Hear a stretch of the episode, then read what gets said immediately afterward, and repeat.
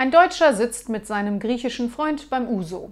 Er beschwert sich, weil seine Frau zu Hause immer so viel redet und er nicht dazu kommt, etwas zu sagen.